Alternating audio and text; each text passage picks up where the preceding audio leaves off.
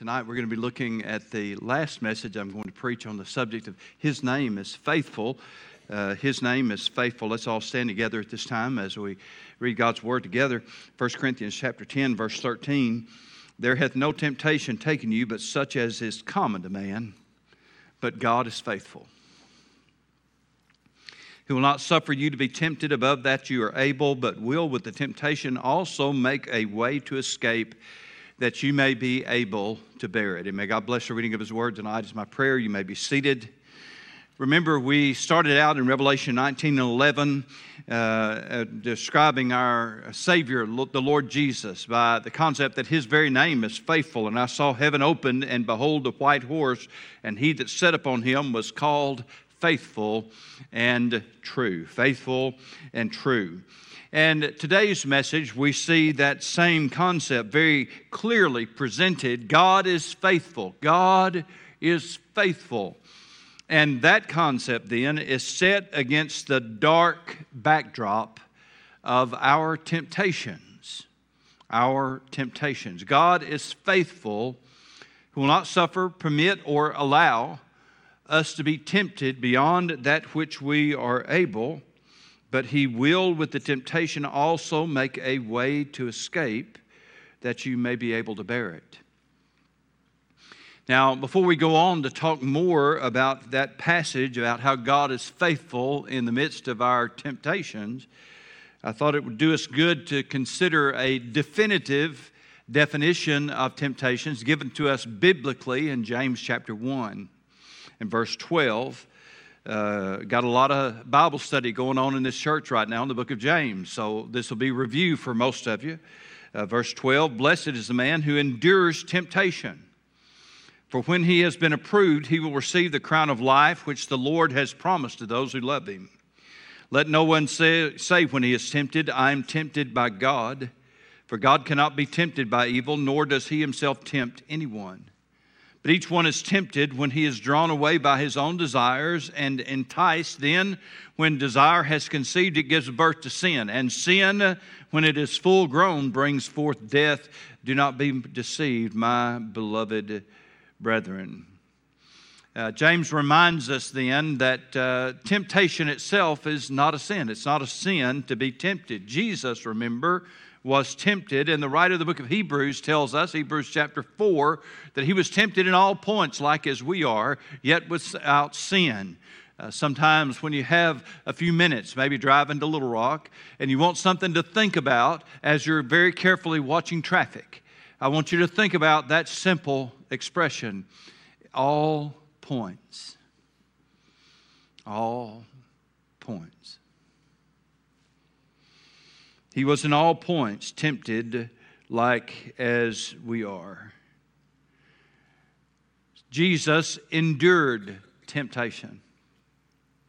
And James tells us right after the bat, he is talking about those who endure t- temptation. Blessed is the man who endures temptation. So James is describing a time when temptation was faced down. Yes, we, we felt it, we saw it, we heard it, we were tempted, but we stood our ground.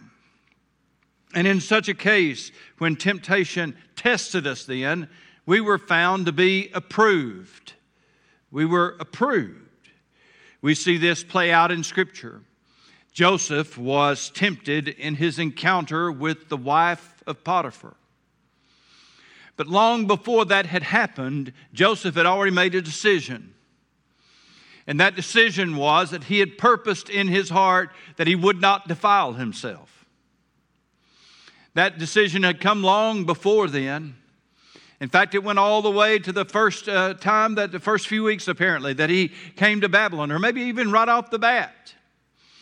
So that Daniel then, or not Babylon, but Daniel was there in Egypt, and he had purposed, and Joseph had purposed in his heart that he would not. Uh, defile himself, and he didn't. Joseph made up his mind to be faithful to God. That commitment was tested, and it stood the test.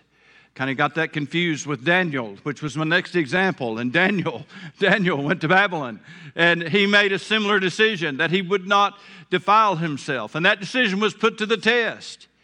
But it was found to be solid. He'd made a commitment.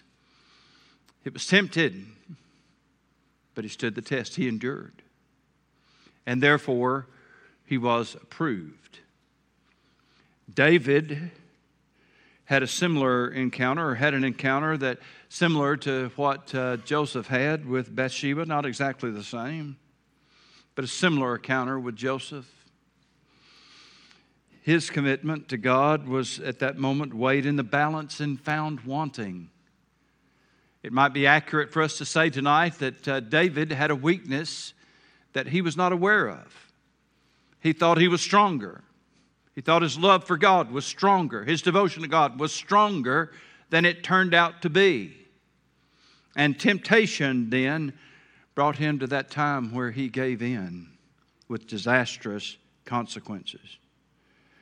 And so James talks about enduring temptation, and so it's not a sin to, uh, to be tempted, and it is in fact considered to be blessed when we endure temptation and are found approved. Uh, I have never, over the course of my life, ever resisted sin and regretted it. But that's not the case when we give in, is it? James warns us then about the source of temptation. Each one is tempted when he is drawn away by his own desires and enticed. Anytime we do something that God tells us not to do, it's a sin. It doesn't matter whether it's some kind of sexual immorality or drunkenness or something like that, or whether it is some of the more acceptable sins like gossip or slander or murmuring. Anytime we do something that God tells us not to do, it's a sin. Just pure and simple. So when it violates God's word, then we've sinned, and God is not in that at all, no matter how we might justify it ourselves. It's all about our own desire, our own ambitions, our own wants, our own lusts, our own jealousies, whatever it is that the motive it, it is something. It's interesting, James used the word enticed which is a word a fisherman or trapper would love because it means to catch by means of bait. Out of our own heart, then, comes that big, fat, juicy night crawler that completely covers the hook that is hidden on the inside of it. And once that lust then lodges in our hearts, it brings forth sin. And like any good hook, it leads to a fillet board and a baptism in hot oil. That's uh, uh, you got uh, enticed. You're enticed by bait. Looks good, but the end of it is death. And James finished his discussion by giving that solemn warning don't be deceived, my beloved brethren. Being tempted and if, especially if it leads to sin, is not something that we can blame on the Spirit of God. We're not being led by the Spirit of God. We're not walking in the Spirit. We're not doing the will of God. And when we settle down with sin, it's a killer. Some of you tonight may be struggling with your faith. You may even be said to be experiencing a crisis of your faith. Oftentimes, we are living out the reality that the Bible warns us about when it said, abstain from fleshly lust, which war against the soul. If, if our giving in to lust doesn't do anything else to us, it wars against our soul. Think about it. Think about it. It wars against our spiritual strength. So, James gives us a lot of information about the nature of temptation itself. And with that under our belts, then, let's remind ourselves of our text tonight. There hath no temptation taken you, but such as is common to man. But God is faithful, who will not suffer you to be tempted above that which you're able, but will with the temptation also make a way to escape, that you may be able to bear it. Now, I've told you this before, but I'm going to say it again tonight. It doesn't matter how many times we say it, it doesn't make it true. Well, God won't put more on you than you can bear. We say that all the time. That is not what this passage says. We think it is rooted in this passage, but it's not. When the Bible says that God is faithful, who will not suffer you to be tempted above that you are able, that is true because of the next statement that he makes. Because God, our faithful God, will, with the temptation, no matter what it is, make a way to escape. And it's not that God doesn't put more on us than we can bear or that we are able to bear. In fact, it is often more than we can bear. But the good news is, is that God knows that we can't handle this on our own, and so there is the power and presence of the Holy Spirit to enable us and to show us a way out. We cannot blame it on God. We cannot even say, Well, I couldn't help myself because God makes a way to escape. We can't say that God made me this way. No, God, that's not what this is about. James makes it very clear that we are tempted primarily from within, although temptation does occasionally come from without, but primarily it is from within. Paul tells us it is common to man, and then that God is faithful to us in the midst of our temptation. Now, I've mentioned Joseph and Daniel and David, but I want to spend a few moments tonight discussing a New Testament example in 1 Peter chapter 5 and verse 8, Simon Peter says this Be sober, be vigilant, because your adversary, the devil, as a roaring lion, walketh about seeking whom he may devour, whom resist, steadfast in the faith, knowing that the same afflictions are accomplished in your brethren that are in the world. But the God of all grace, who hath called us unto his eternal glory by Christ Jesus, after that ye have suffered a while, make you perfect establish, strengthen, settle you. That's a word of personal testimony from Simon Peter. Mentioned it in this morning's message, but I mention it again to you tonight in Luke chapter 22. Jesus told Simon Peter, Satan has asked for you that he may sift you as wheat. Think about that when Simon Peter says, Be sober be vigilant, because your adversary, the devil, as a roaring lion, walketh about seeking whom he may devour. And then Jesus said that I prayed for you so that your faith wouldn't fail. What did Simon Peter say? Whom resist, steadfast in the faith. You think he was remembering what happened to him? You think he was remembering what Jesus said? I think he was. You see, Jesus promised that the testing would come, but he also promised before that began that his prayerful intercession had already begun. So that we see Paul's promise in our text tonight playing out in Simon Peter. God is faithful. He will not permit you to be tempted above that which you are able, but He will, with the temptation, also make a way of escape. But you think, well, uh, Simon Peter failed. Yes, he did. But Jesus prayed for him that his faith not fail, and his faith did not fail. Now, to put that in a practical way for us tonight, I could say this I fail. I fail. That would be a catastrophe if my faith were in myself. Well, I believed in myself and I failed myself. I let myself down. Now, that would be a catastrophe. But since my faith is built on nothing less than Jesus' blood and righteousness, since my faith is in Jesus Christ, then uh, my failure is, is not a threat to my faith. My faith is in Him. And I believe that God is able to deliver.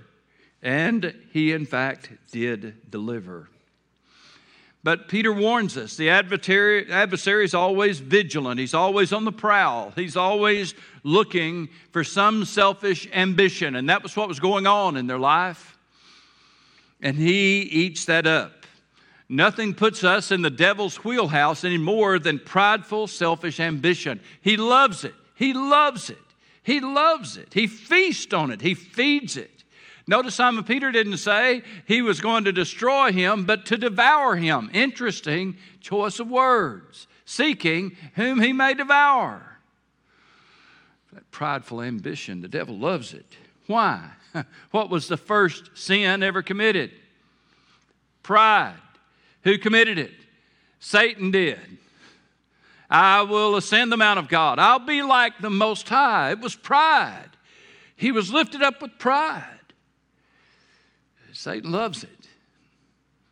He loves it when we are caught up with pride. And that was what was going on with Simon Peter. And so he feasts on us, and just like anybody, when he feeds, he gets stronger. That ravenous beast gets stronger. He feeds on selfish ambition. No wonder then Simon Peter calls us to resist. So does James. James chapter 4 and verse 7. Submit yourselves therefore to God, resist the devil, and he will flee from you. What a great promise that is. But that's not the only promise we see in this text. Or this passage, First Peter gives us a really mouthful of a promise. In 1 Peter 5 and 10, but the God of all grace, who hath called us into his eternal glory by Christ Jesus, after that you have suffered a while, make you perfect, establish, strengthen, and settle you. Now, you'll notice, of course, in the passage that the first thing is the suffering. And that suffering often comes along with the temptation and the struggle that it brings with it. I would just soon skip this one tonight, but Simon Peter knew it well. We think about the struggle that lasted for days as he languished in his failure, how that he failed Jesus at that crucial, crucial moment until Jesus came to him and renewed his ministry and promised that he would be faithful unto his death. But think about that languishing and suffering that he endured for that while. But then after that, after that, then the suffering comes first, but then comes the sanctifying. And he says that it will, he will make you perfect. He'll sanctify you. The idea is of one of completion, of wholeness, or repairing something so that it is right again. Simon Peter was a net fisherman. Jesus called him when he was repairing his net. And he called him again. he renewed that calling. Even though he had failed, he, Jesus did that for him. He repaired his net. After all, Jesus had promised, I'll make you to become what? Fishers of men. Yeah. Jesus put him back in business. God has a way of doing that, of sanctifying us, of making us whole. Then we are established. Established. Now, the rainbow that we see is a thing of beauty. It occurs only when the sun is at the right angle. That's why that uh, rainbows are only found in the morning and the, in the evening, uh, because the sun has to be at just the right angle for us to see a rainbow. It's a thing of beauty, of beauty. Uh, but for all of its promise and for all of its beauty, uh, the rainbow is but for a moment. It is painted, after all, on the clouds it's only for a moment. But by contrast, God establishes us so that we have the opportunity of being involved in eternal pursuits and decisions and commitments that actually last and carry with it that promise of eternity, not something here one moment and gone the next, but established. Established. So after we have suffered for a while, uh, Jesus can sanctify us. And He also establishes us so that we have the strength to, to stay, to stay with it, to keep going. We're strengthened.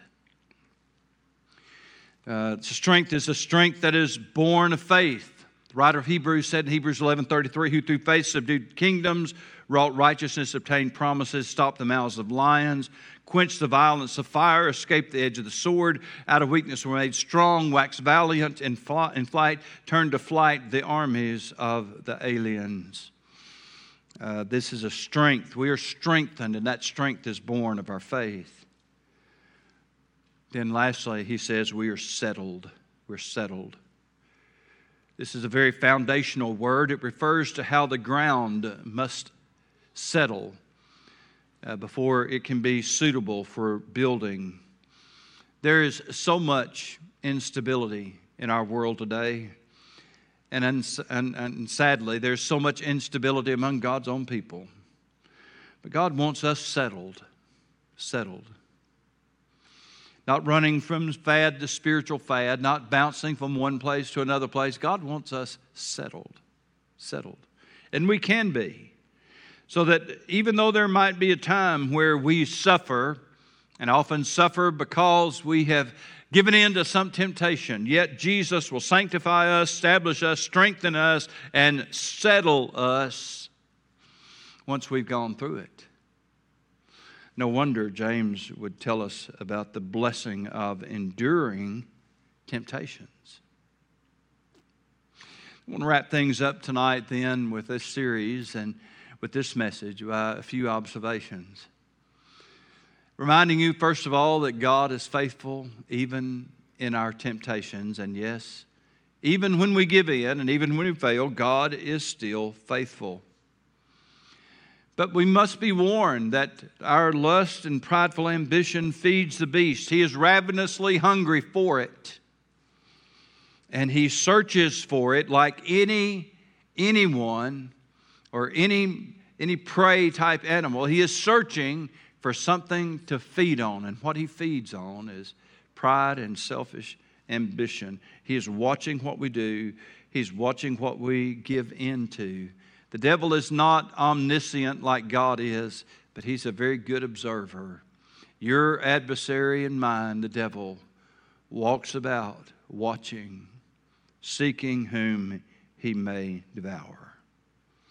But the Bible tells us plainly Resist the devil and he will run from you. Isn't that a great promise for us tonight? Resist the devil and he will flee from you. But often our worst battles with our faith are not with what God does, but what he doesn't do. Some of our biggest questions that arise in our hearts in life is why didn't God? Why, why didn't God deliver me when I asked Him to? Why didn't God keep me from this? Why didn't God do this? Why didn't God do that? We struggle, I think, more often, especially in the things that lead to a crisis in our faith. We struggle more often with what God doesn't do than with what God does do. If we'll think about it a moment tonight, I think we can see that in the story of Simon Peter's denial. We often think, and rightly so, about what the Bible puts on prominent display. How that Simon Peter, exactly as Jesus said he would, denied Jesus three times before the rooster crowed. Three times. But if we'd back up a little bit, we'd see something playing out. You see, the, the, the, disciples, they were with Jesus all the time and they saw him do incredible miracles. They did. They saw him feed the multitudes, they saw him heal the sick, they saw him raise the dead, walk on water turn water into wine. They saw Jesus do incredible miracles. And the only possible explanation for that was exactly what Simon Peter boldly declared when Jesus asked him, Who do men say that I am? And he said, Thou art the Christ, the Son of the living God. That's the only conclusion that fits all the evidence. They had seen it, they knew who they were dealing with. This was the Messiah, the Son of God.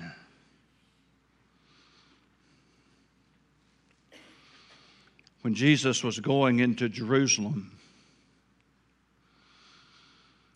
they fully expected him to bring victory. They did. There's no question about it. I mean, after all, they were arguing about what their role was going to be. uh, when, when we get to, they, they fully expected it. After looking at all the miracles that Jesus did, seeing all the incredible things that he had done, I mean, they thought, they thought about the temple guard, for example. And Jesus was talking about, well, I'm going to go to Jerusalem and, and, and be killed. And remember what Simon Peter said? No, this can't happen. no, that's just a little old measly temple guard. They can't take you. We know what you can do. We know what you're capable of. The Romans have got a couple of garrisons, but what is that to the Messiah of Israel, the Son of the living God? I'm going to Jerusalem. I'm going at its most populated time. They're going to declare me to be the king. and all of that happened right up to the time they arrested him. They had their swords. They were ready to fight. I believe Jesus or Simon Peter meant every word of it when he said, Lord, I, am I'm, I'm ready. I'm ready to go. You know, it's interesting when that first accuser came to him and said, Hey, you are, you're a Galilean, you're, you're with Jesus. And Simon Peter said, I don't know him. I can't say it conclusively tonight, but it's entirely possible that Simon Peter was just being characteristically frank. I thought I knew him. I, I, thought I, I thought I did. But now I'm not sure I know him at all. The one thing I can say was that Simon Peter was ready for Armageddon. That's obvious, but he wasn't ready for Golgotha. He was ready for Jesus to usher in Armageddon, overthrow the Roman garrisons, liberate, set up his kingdom on the spot. They were ready for that. But they weren't ready for Golgotha. You see, some of our biggest failures come about not because of what God does, but because of what God doesn't do because God operates in a way that's different than what we expect. Peter would learn, and he would live his life then teaching others. He would learn that God is faithful even when he doesn't do what we expect him to do, even when he doesn't do what we want him to do. God is still faithful. In this case, God had a remarkable plan, and He operated that plan. And I might say tonight, He operated it to perfection because our God is faithful. And I'll also tell you this there's a lot of things, folk, that we're not going to understand. And because we don't understand them, we can't explain them. But one day, these feet or something like them are going to walk around on streets paved with gold.